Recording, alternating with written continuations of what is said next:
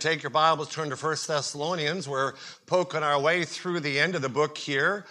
Thessalonians is a church. It's a church that has a lot of strengths, a lot of good things. They're a second coming church. They're looking at the coming of the Lord Jesus. And we want to keep our eyes on that Lord coming. But here at the end of second of First Thessalonians chapter 5, we've come to a whole series of hortatories. A hortatory is a command, isn't it? Do this, clean your room, go there, stop, uh, go. Whatever you would want to. It's another way of saying it's a command. And so we started with about verse 12. Um, we worked our way out, verse 11, I'm sorry. Wherefore, comfort yourselves with some truths that you're to edify one another. And uh, we talked about leadership. We talked about the brethren that are, have a wrong spirit, and those that are sort of discouraged, and those that are uh, uh, just are weak in their in their faith. We need to encourage. And then we dealt with um, how we deal with the unsaved that we're not to render evil for evil. And it's never right. And that's whether within the church, without the church. And then last week we came across the trio rejoice evermore, pray without ceasing, and in everything give thanks, for this is the will of God in Christ Jesus concerning you. And I hope each one of those has been a blessing. Remember, what is the, what is the result of listening to these commands or these hortatories? The, the answer there is found in verse 23 and the very God of peace will sanctify you. If you want peace, you have to do it God's way. If you don't want peace, then do it your own way, and your life will be stirred up like a twisted tail on a cat. I mean, you just, it's going to keep you stirred up. Um, so tonight, I had intended when I started studying this to jump and grab two. But the more I studied the first one, I know we will get to the second one, Lord willing, next week.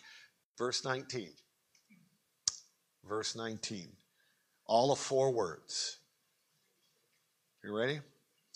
Quench not the spirit. Sounds easy. Pretty uh, straightforward. It's one of those things, that if you're a corporation, you're looking for a mission statement. What? That's pretty succinct, isn't it? Quench not the spirit. Let's pray. Heavenly Father, I pray that you'd help us tonight, that our spirit would be in tune with your spirit, and that, Lord, we would follow you. Help me as I preach, help our ears to be wide open tonight, and let us take the challenge that we need from this passage. In Jesus' name, amen. This morning in our morning message, it really sort of worked out that the messages dovetailed together. That's God's doing, not mine. But we talked about God's Holy Spirit breathing across the congregation, bringing the dead bones together. And then when that body's brought together, it still needs life. Lord, breathe on me, breathe on me. Spirit of the living God, fall fresh on me. We sang that song afresh tonight. That's really what we're talking about when we talk about the work of the Spirit that he's working in our lives he's enlivening us and he's he's doing things how can you explain to somebody that doesn't know jesus christ as our savior. In ephesians chapter 2 we find in verse 1 it says that we are dead in our trespasses and sins. One of the verses that was looked up tonight was titus 3 5 and it says that we're born of the spirit. We're born again. We're born from on high. One of the things that is pretty obvious in people's lives when they don't want to respond to the Spirit is there's no life. You can't. I, I use this illustration this morning trying to preach to, de, to Jeff, those dead bones.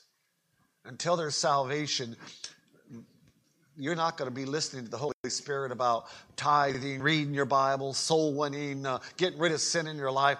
The first thing the Holy Spirit deals with in a person's life is getting saved. Uh, we're going to touch there tonight in John chapter uh, 16. It says he convinces a man of sin, judgment, and righteousness and judgment. God's going to convict a person. They need to be saved. And I, am convinced the reason why so many times there's a family, four, five, six people in a family, and there's two, one, two that don't seem to ever want, They're struggling and they can't seem to connect. They're just not saved yet. They're coming with the rest of the family. But how can you respond when you're dead? You're not connected. And I can't make you saved. I can't. You might be a nice person in a lot of ways. You may not be a super big rebel and all the rest, but you just can't respond when you don't know the Lord yet. You need to let the Holy Spirit quicken your spirit. You need to be born from on high. And uh, let me tell you, knowledge of salvation is not salvation. Do you know the devil believes in God and yet he's lost? He says God is real. And you read the New Testament, several different places, the Lord refers to that very idea that, that knowledge is not salvation. Faith in the finished work of Jesus Christ, repentance and faith in Jesus Christ, and that work, that miraculous work of the Holy Spirit that cannot be seen. John chapter 3 refers to it like the wind. It blows across the heart you can't see it. And yet you can see the effects of it in a person's life. When a person gets saved, they're different. And my, my Bible class, we're working through the book of James in the next few weeks. And I was in James preparing, they're, they're reading James chapter 2. We're going to explain it this week. Faith without works is dead, being alone. If you read that out of context, it makes it sound like you got to do works to get saved. That's not what that passage teaches. What it teaches is you say you got faith, James says, you show me your faith without your works, I'll show you my faith by my works. I'll show you the evidence in my life of faith. And so when we talk about quenching the Holy Spirit, a person that's not saved can't, they're just not tuned. Their first work, the only work that they're going to be tuned into, the one that they need to hear is you're a sinner and you need Jesus Christ as your Savior. This is the work of grace that needs to be done in your life tonight. I'm convinced many times as we watch our children come up. And as they become, you know, seventh grade, eighth grade, their ears start become open, their spirit and their mind starts to be open. Their 10th, 11th grade, often they'll respond in a knowledge, but hasn't yet been a faith in the heart. There's, there's a difference between those two.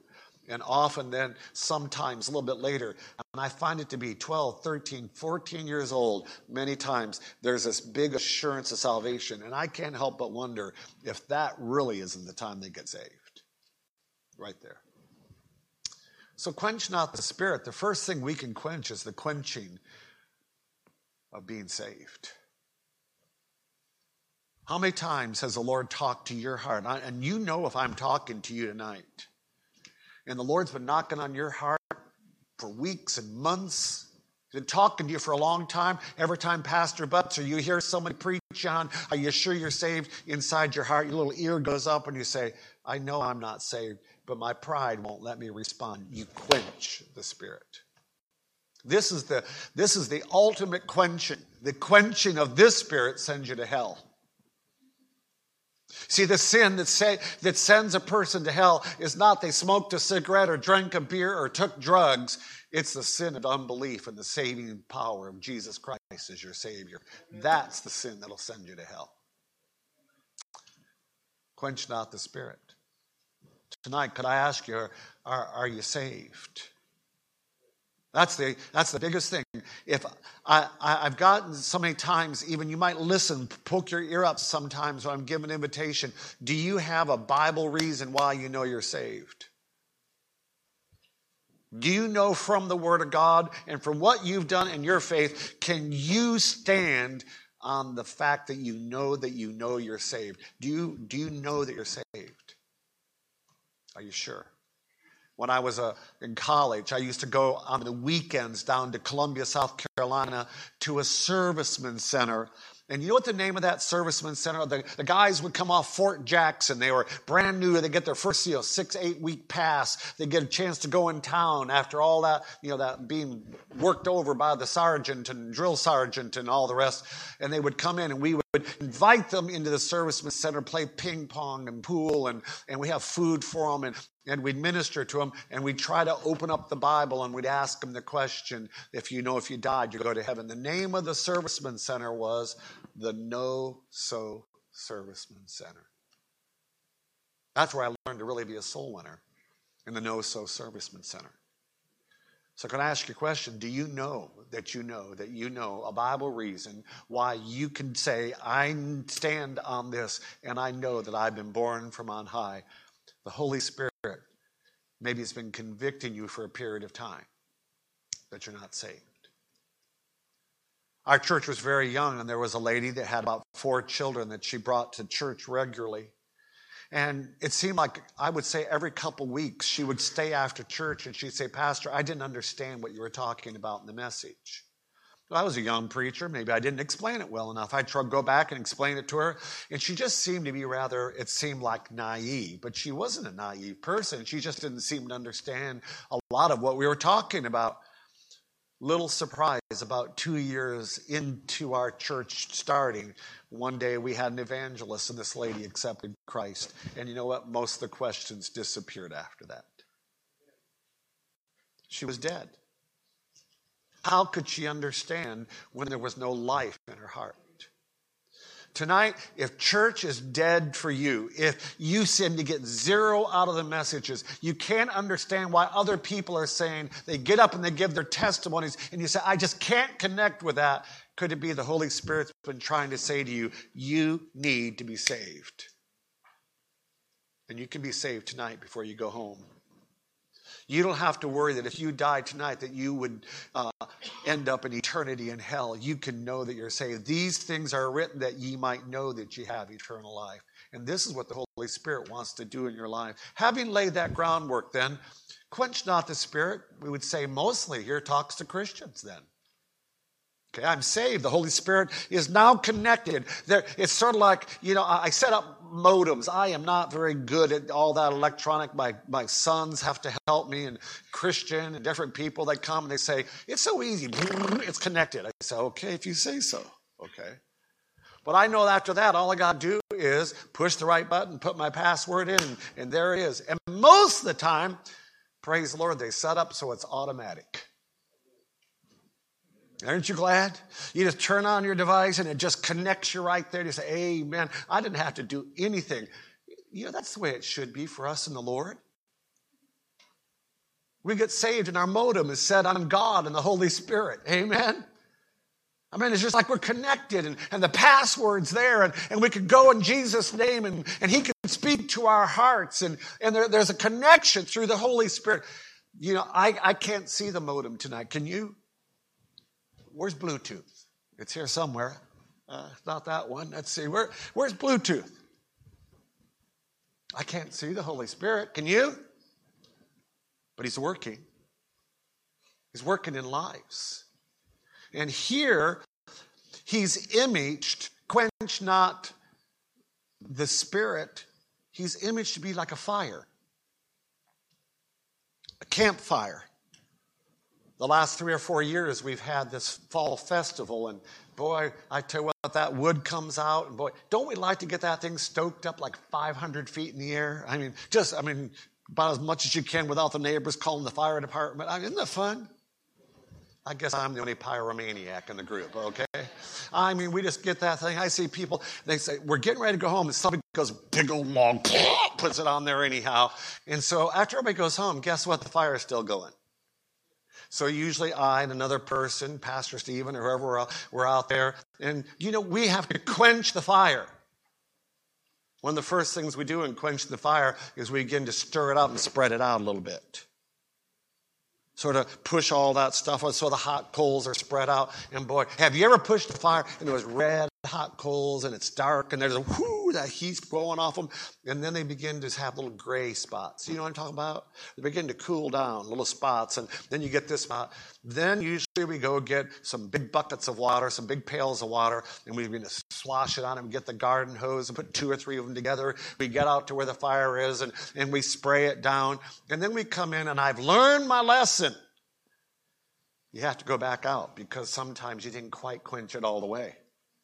Sometimes those logs inside, they sort of have some embers inside and they dry out and they'll, poof, they'll pop right back up and they can catch the rest of that thing on fire. So you got to make sure it's dead. Otherwise, you could burn the whole field down here. Get, I mean, get in big trouble. Um, I could tell you stories about that. But uh, anyhow, my point is you quench it. I think we all know how to quench fires. Uh, Smokey the Bear You know, he says, make sure you don't get this fire going. And we, and he tells you, you know, be careful with all that kind of stuff. So the Holy Spirit is imaged here of this roaring, burning fire in our midst. And he says, don't throw any water on him. Don't disperse it abroad. Don't try to minimize it. Don't try to push it aside. Can you sense this idea of quenching in your own heart sometimes? Holy Spirit speaking in hearts, and we're pushing it aside, and we're just sort of pouring. I know I'm supposed to respond, but we just pour a little water on that thought. This is what it's, this is the image of it. Let's go back, if you would, with me, please, to the book of Acts, chapter 2, and remind us of the day of Pentecost.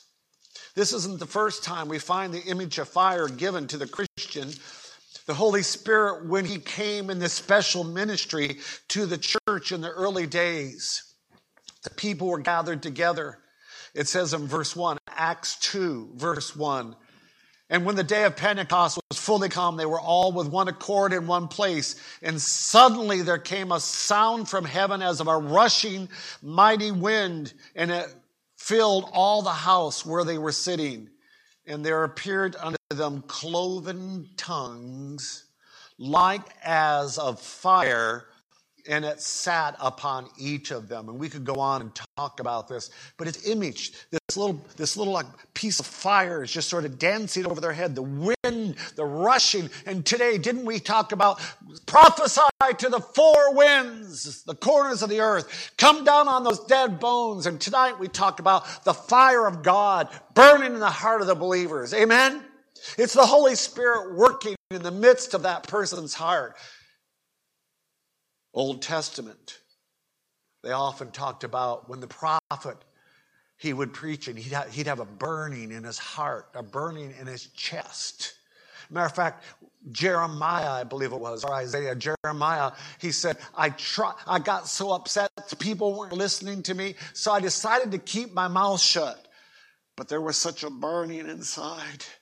The Holy Spirit was so filling me to speak that I felt like I was going to blow up and I just couldn't help but preach. That's the Holy Spirit's power. And so it talks about this burning in his heart. So, what does the Holy Spirit do? The Holy Spirit quickens a person, first of all, for salvation.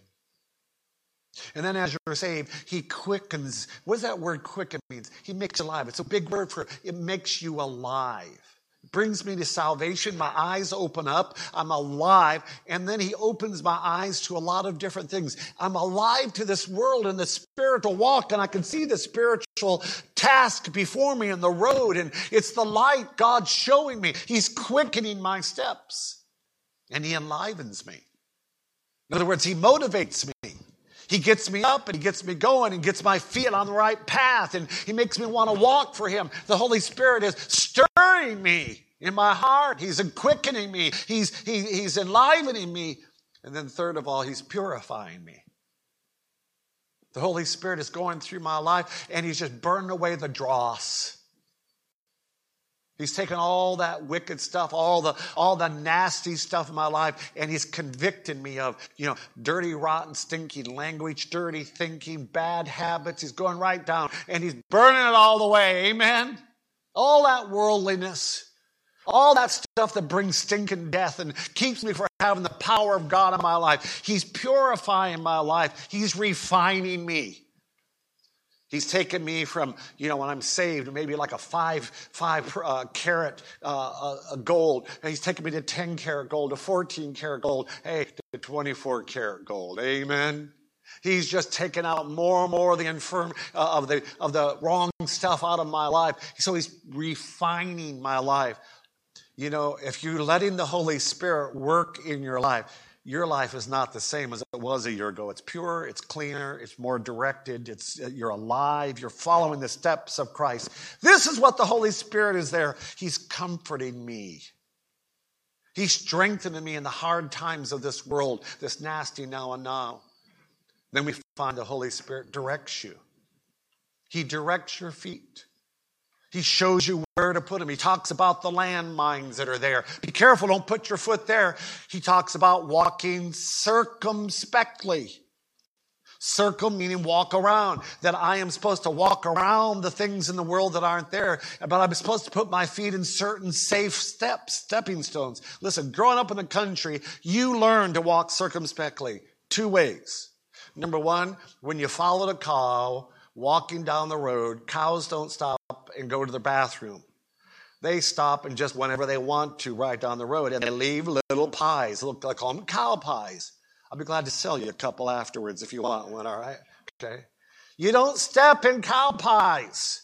And if you're not paying attention, I remember my sister would have some of the city slicker girls over sometimes to spend the night, and they'd come down the barn and they'd have these brand new, your nice shoes, your nice tennis shoes. They walk and they walk right down the barn, right in that stuff. I, you got to learn to walk circumspectly in the barn. I just, you just got to. Then the second place you have to learn to walk circumspectly is out when you're going across the creek, not creek. You're going across the creek. And when you go step across that water, you got to put your feet on the right rocks to get across. You ever try to cross something like that? You try, and you want to, you put your foot over here, and and if you don't get your feet in the right place, where are you sitting pretty soon? you're sitting down in the water. And so you learn certain things by experience. But in our case, using that imagery, the Holy Spirit's teaching me how to walk. Amen? Through this world, putting my feet on solid rocks. He's directing my path. Number next, He's protecting me. Boy, the, He's giving me discernment, isn't He? Here comes something along the way, and the Holy Spirit says, Woo, watch out. Not a good friend excuse me, that preacher that you're listening to on the radio, he started out good, but wait a minute, he's going a little bit left here. You might want to turn that guy off. He's protecting you from bad doctrine. He's protecting you and guiding you, and we could develop that more. He's teaching me. The Holy Spirit is helping me. We use a, a biblical word. He's edifying my spirit. He's help, helping me to grow in my, in my, in my, my, my spiritual life. So there's a lot of things the Holy Spirit is doing in our life. But what is the action talked about here? The action that's talked about here, he says, be careful that you do not quench the Holy Spirit. Yet When he speaks, that you're, you're, you're, and let's use the word with water, you're dampening what happens when you dampen a fire? I, I, grew up as a young boy. We had a wood burning stove down in the basement, big old chunks of wood. You, that's how we heated the house. And there, and sometimes you want to make sure that didn't get too hot or too cool. And they had this little, right within the air coming into that furnace, they had a little, little louver and you could turn it a little bit this way and you could dampen the oxygen coming in. And so when you talk about you're going to dampen the Holy Spirit, you just sort of choke him off, you see.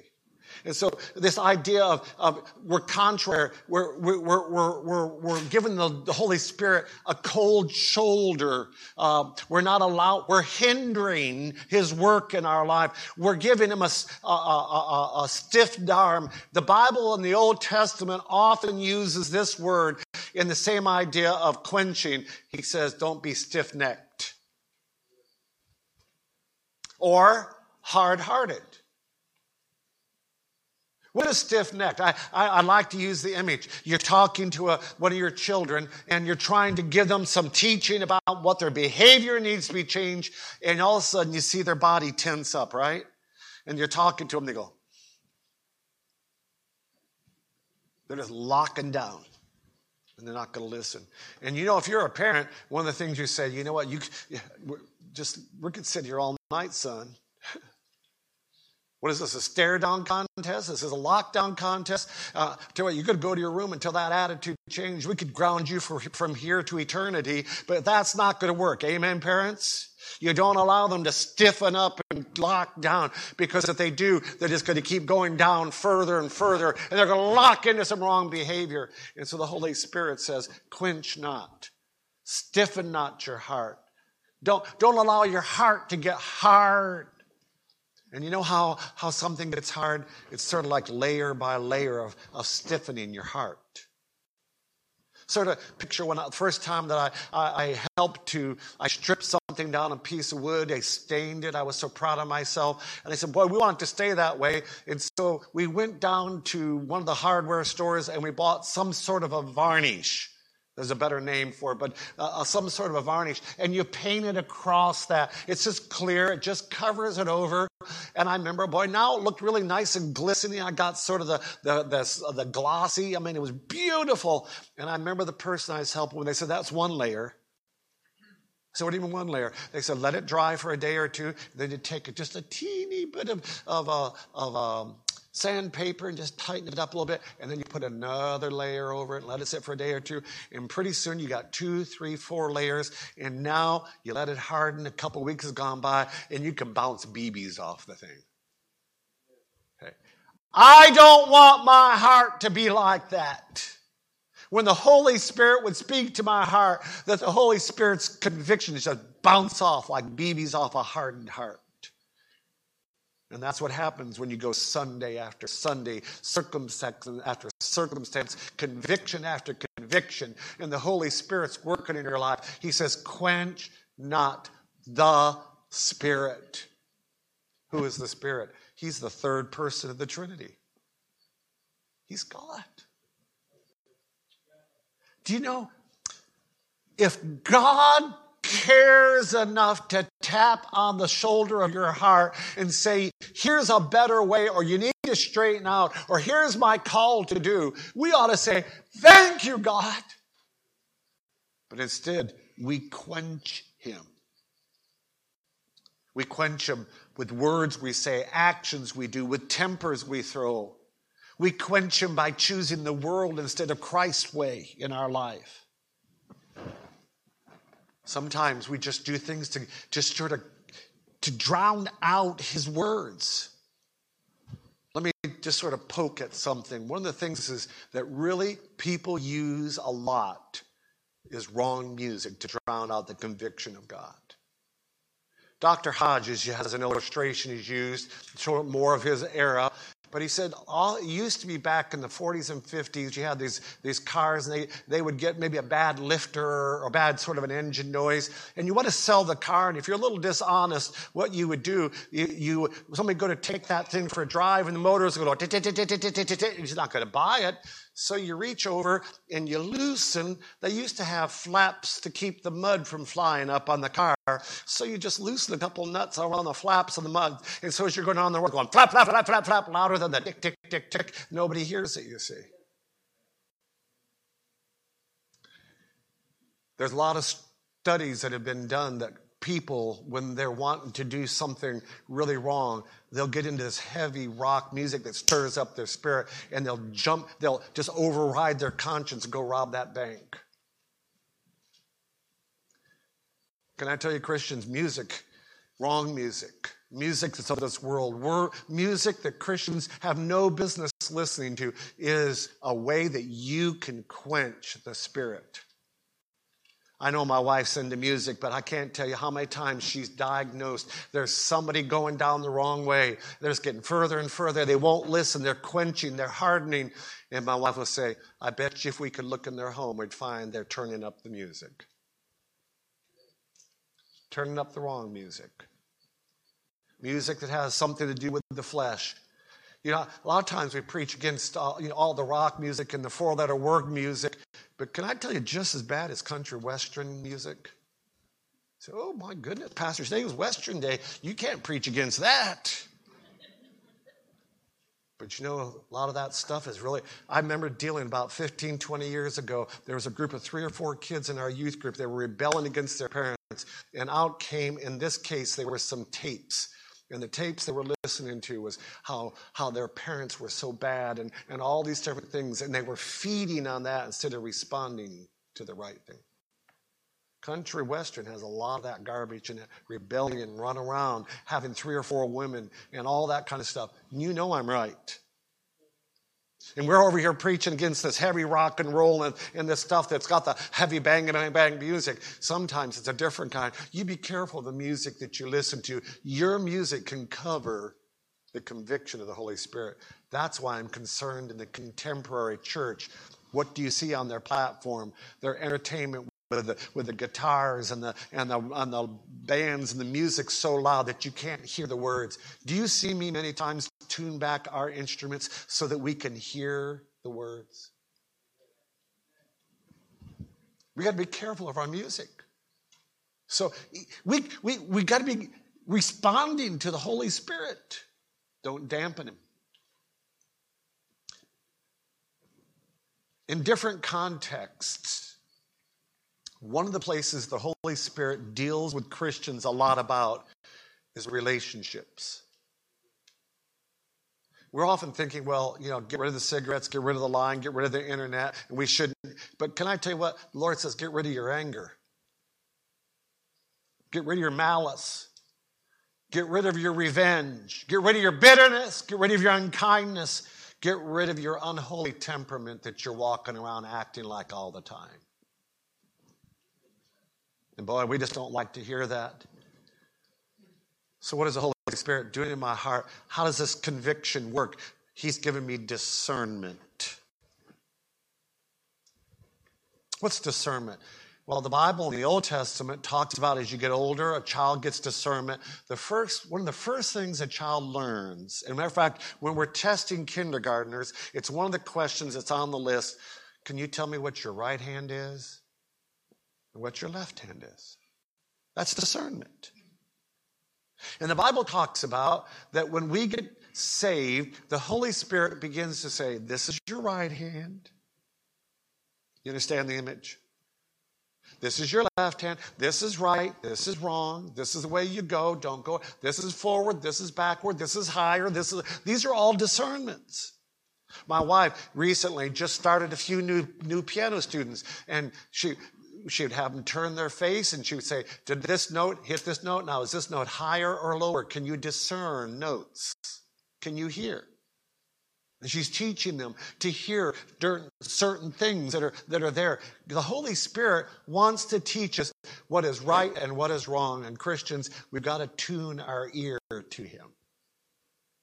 Years ago, there was a man that I was trying to reach and our, uh, reach out to is a man that tunes pianos. And he came over to our church and I, I, was listening to and working with him. And I never forget, he, he was showing me how that you could tune a note. You get a string and, and he's tightening the pegs right in here. Don't touch these things, by the way. But there's little things that you turn tighter or you loosen and that note goes like a down. And when you get it just the right place, he would just go eat and he'd tighten it right in and then bing and he would he could take a tuning fork or an electronic tuner and he'd say bing bing oh it's right on and he'd go bing bing bing and I couldn't hear it. I would say, they all sound like it. He said, Pastor said, above or below. You know, I couldn't hear it. He said, anybody can hear this. I said, I couldn't hear it. So that was a challenge to him.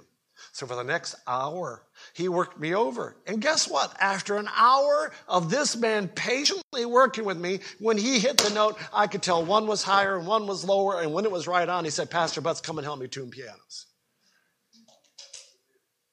This is what the Holy Spirit does in our lives. He's teaching us to discern right and wrong in our life. Number two, the Holy Spirit's convicting our heart. You ever been under conviction? What's it feel like? Ah, you describe it.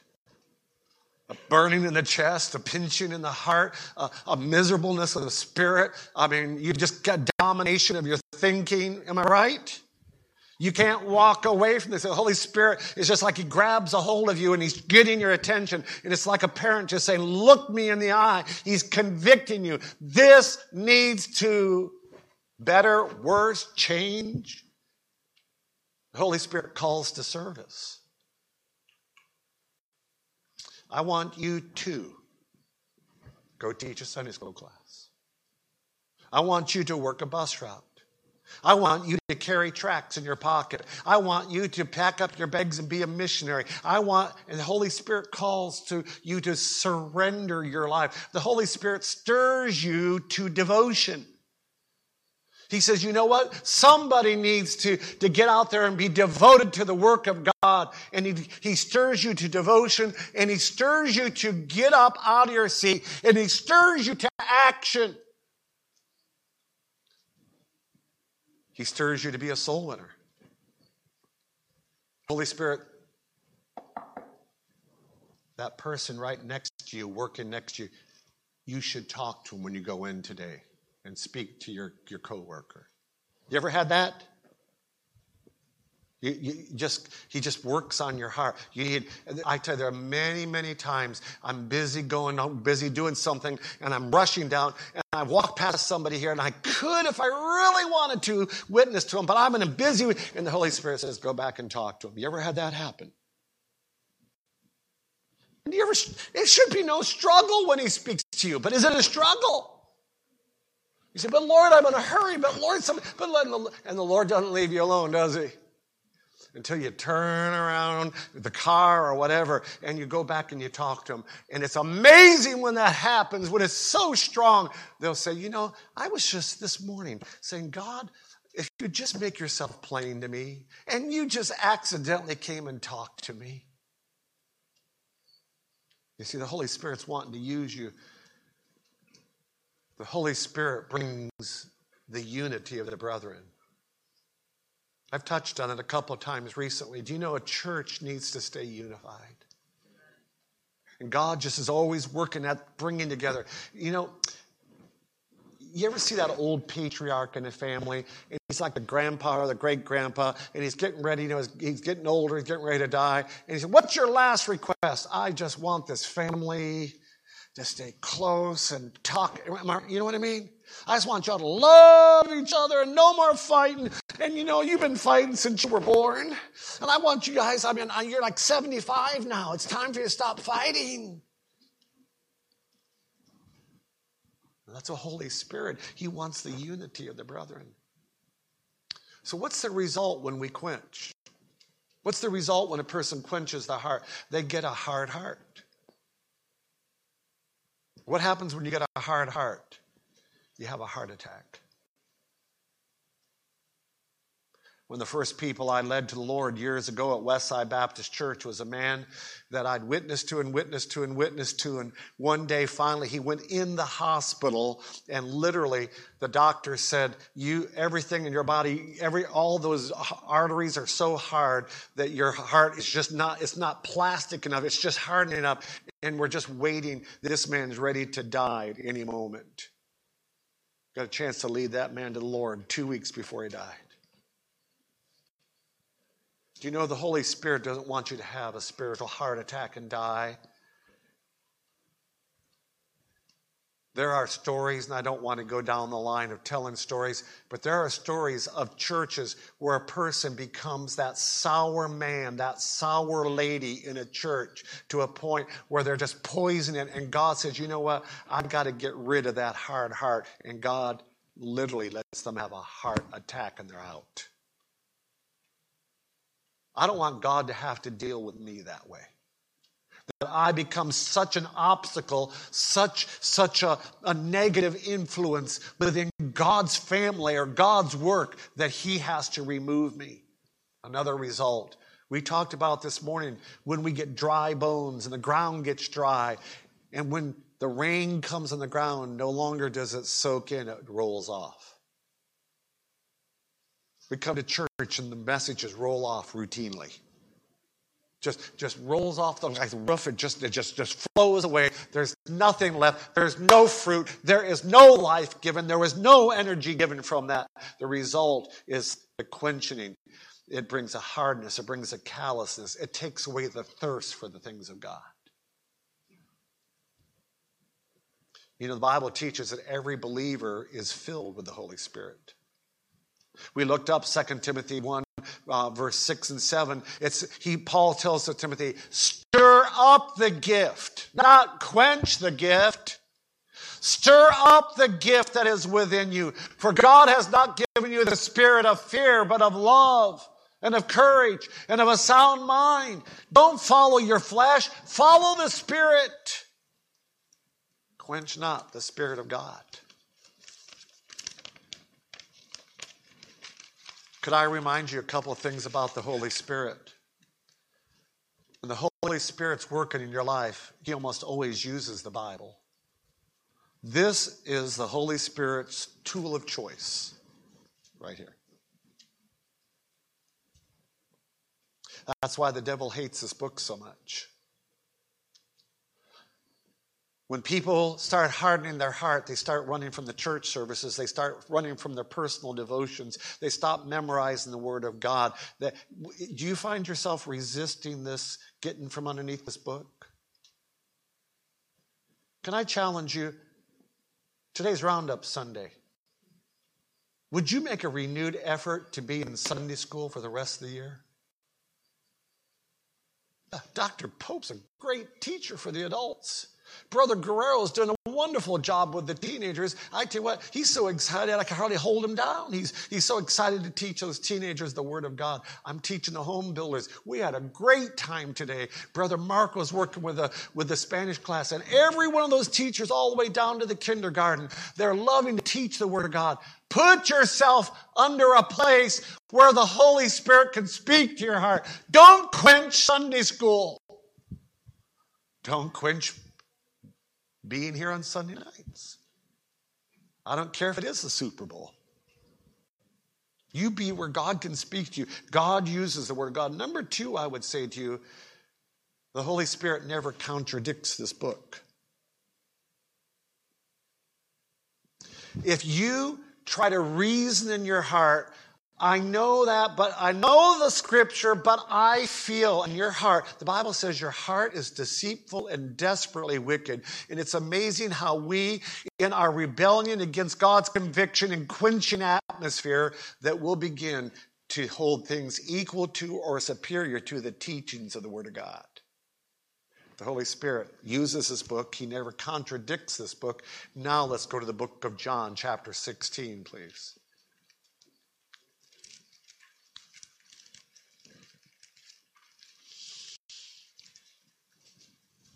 Verse 7, Jesus talking here. Nevertheless, John 16, 7, nevertheless, I tell you the truth. It is expedient for you that I go away, but for if I go not away, the Comforter, that's the Holy Spirit, will not come unto you. But if I depart, that's what Jesus did in the book of Acts, chapter 1, I will send him, that's the Holy Spirit, unto you. And when he, that's the Holy Spirit, is come, he, the Holy Spirit, will, number one, reprove the world of sin. First thing the Holy Spirit does, it convicts us of sin. We need to be saved as a Christian. Then he continues to convict of sin. Number two, he then reproves the world of righteousness. This is the right way. Jesus is God's righteousness. That's the first conviction. But after I'm saved, the Holy Spirit is always leading me towards righteousness according to the Word of God. And then he says, of judgment. One day, the Holy Spirit reminds us that everything in your life, in my life, will go before the throne of God, and we will have to give an answer for our lives. Amen? And the Holy Spirit is there to remind us there's going to be a reckoning. There's going to be a payday. There's sin, there's righteousness, and here is judgment, and you better be ready. If you're not saved, you need to be saved. If you're saved, you better be ready to give an account for what you've done, whether it's been good or whether it's been bad. Hey, how about if we just took this week in your life? We took these past seven days and we gathered them together and put them all together have you been doing what the Holy Spirit wants you to do? Did you witness to anybody this week? Did you have devotions this week? Did you have some vices in your life that the Holy Spirit said don't, but you did? Have you been quenching the Holy Spirit just in the past seven days? Very close to quenching the Holy Spirit is Ephesians chapter 4. Look over there with me, please.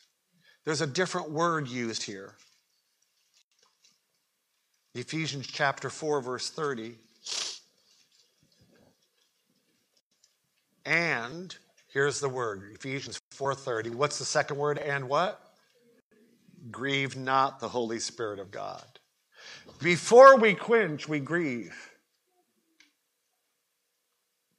Parents, have you ever been grieved with your kids?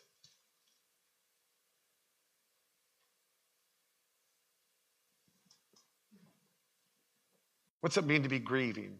It breaks your heart. You know, it's one thing to quench the Holy Spirit and just say, you know, I'm, I'm just pushing to get. It's another thing to just break God's heart over the way you're acting. Have you ever said to yourself concerning a situation, I've told them a hundred times? I've told them, and I've told them, and I've told him. I don't know how else to get their attention. They know better. They were taught better. Amen?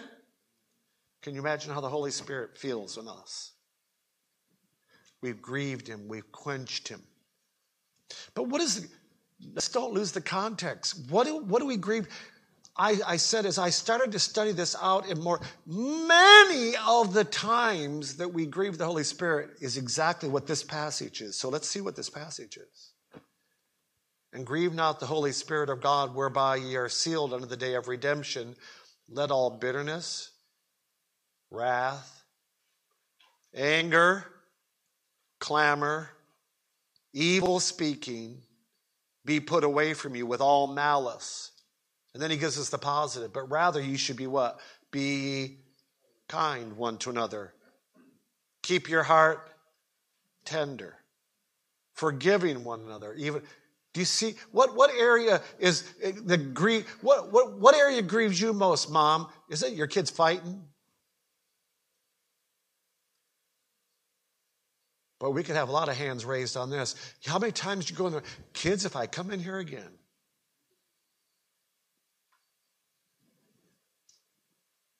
one of my children was on a trip recently and they were taking their kids and they, they called my wife and they were frustrated. They said, Next time we're going to take a bus and the kids are going to be way back there. Oh, I've had enough of my kids in that back seat. How many have ever been through that?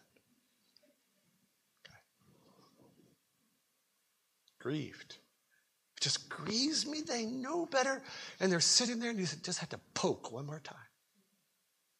Why did you start the? I didn't, he did, she did, they did. I was first, that was my seat. I'm not talking about kids now, I'm talking the way Christians act. How come I didn't get to? How come they got noticed? Wasn't I first? I've been here longer.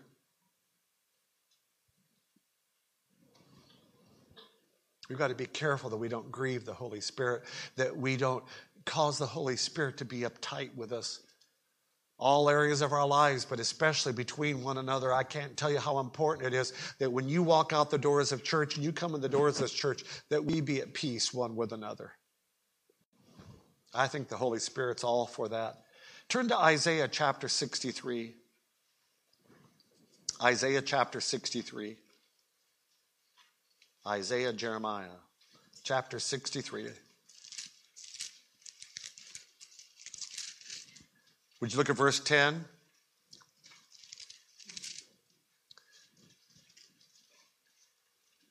Talking about Israel grieving God. Look at the way he touches it here, how they didn't react to the Holy Spirit correctly. Let's see what the words are here, verse 10. But they rebelled and vexed his Holy Spirit. What does it mean to rebel?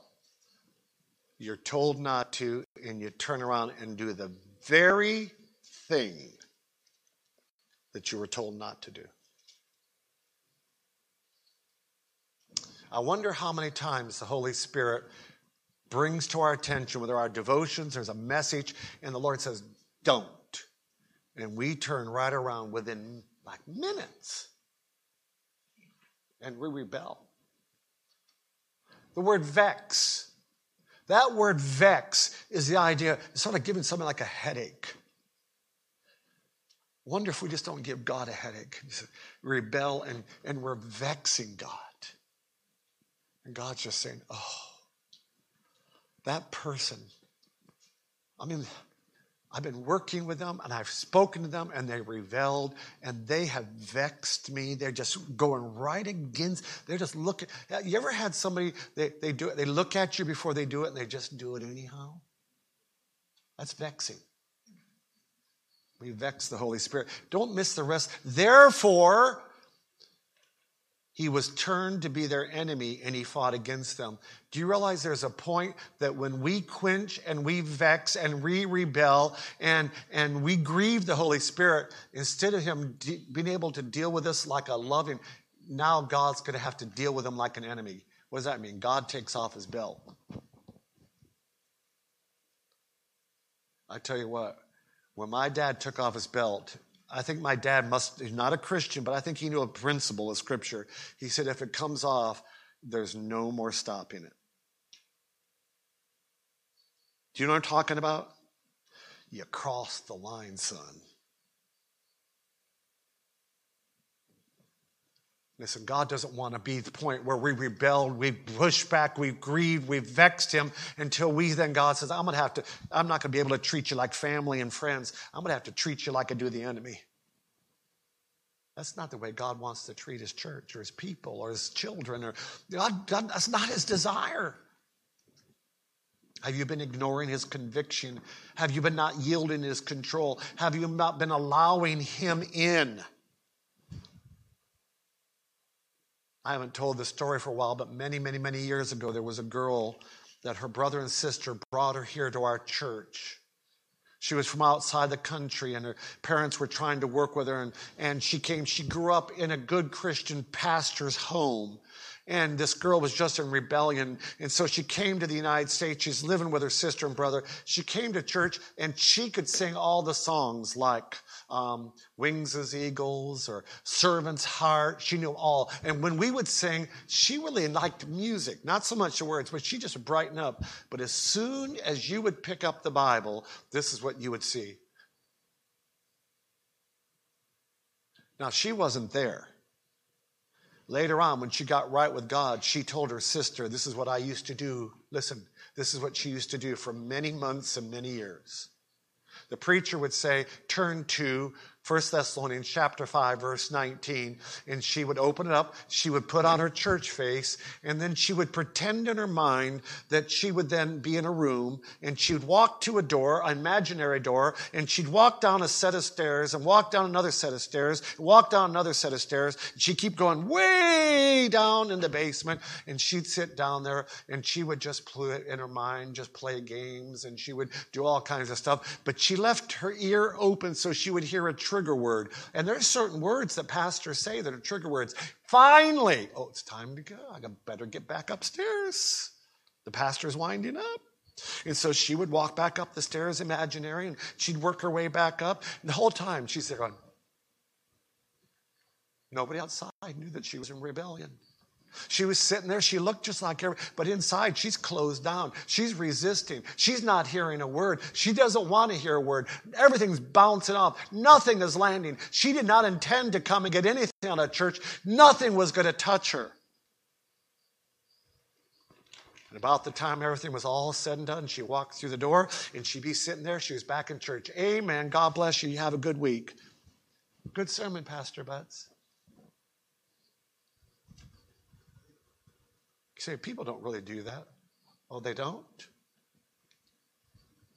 They don't? Yes, they do.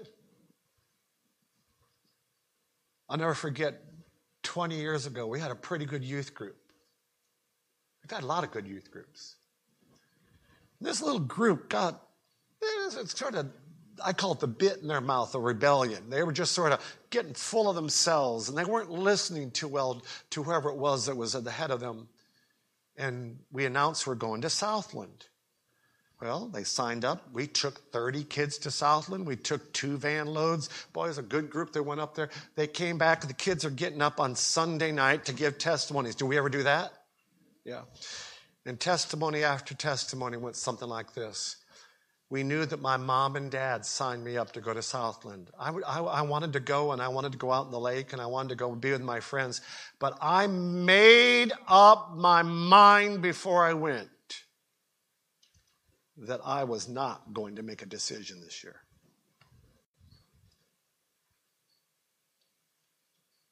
Is that quenching the Holy Spirit? Praise God, they ran into Tom Farrell in the Holy Spirit. And God worked in their life and broke down that resistance in their life. And they said, you know, God has broke. And you know, that particular year, do you know what most of their decisions was? Relationships between themselves and their mom and dad and submitting to their parents. It's interesting. Our relationship to our Heavenly Father and the Holy Spirit is often mirrored by the way we respond to the authority God's placed in our home called mom and dad.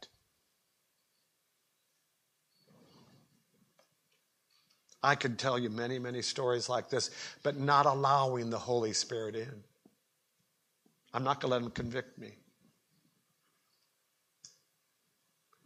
What's the positive then? If it's we don't want to quench and we don't and we don't and we don't want to grieve and we don't want to rebel, what would be the right? The, the positive would be listen. The biblical word is heed, cooperate, don't ignore, tune your heart Follow. Yield. That's what the Holy Spirit's waiting for. And those things that I'm talking about are controlled inside this chest. And nobody can make anybody do anything.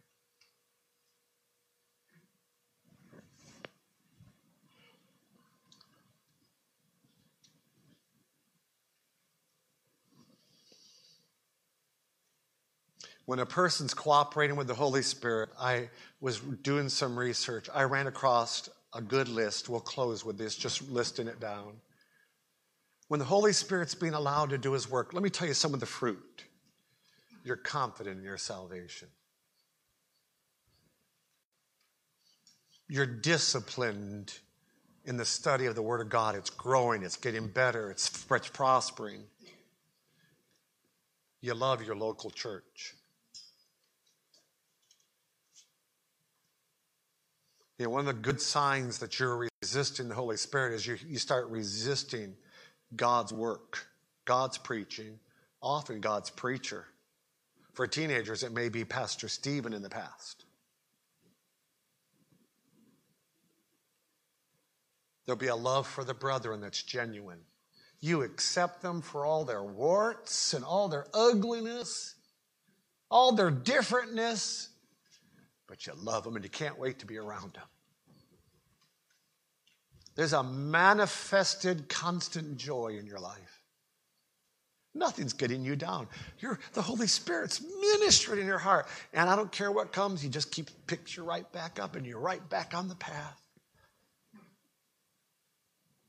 Your prayer life is growing. It's getting power in it. And to bring things full circle in our studies that has been going on for the last couple months, at least in my study, this continual thanksgiving. No matter what happens, when the Holy Spirit, say, Thank you, Holy Spirit.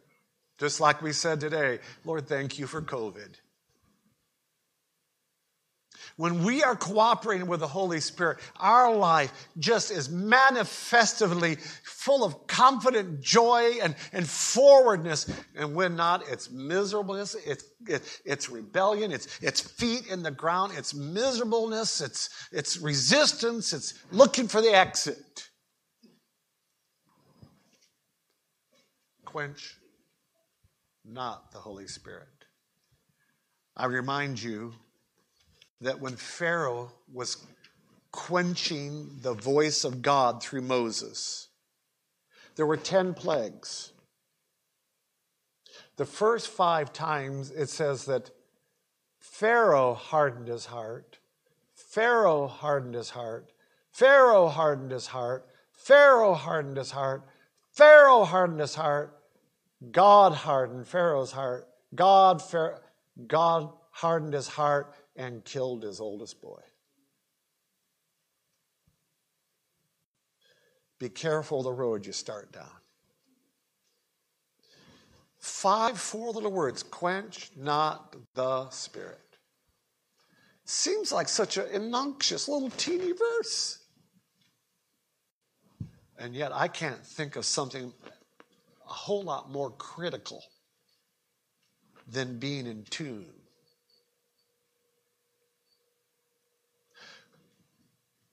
Who are you in tune with tonight? We live in different ages. There used to be, you had to turn a radio like, remember? Now you just push a button, it goes right to it, okay?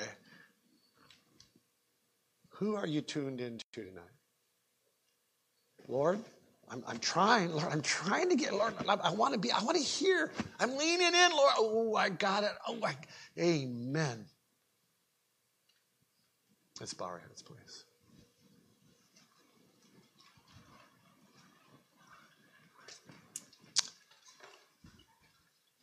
Lord, we pray tonight that our hearts would be yielded to you.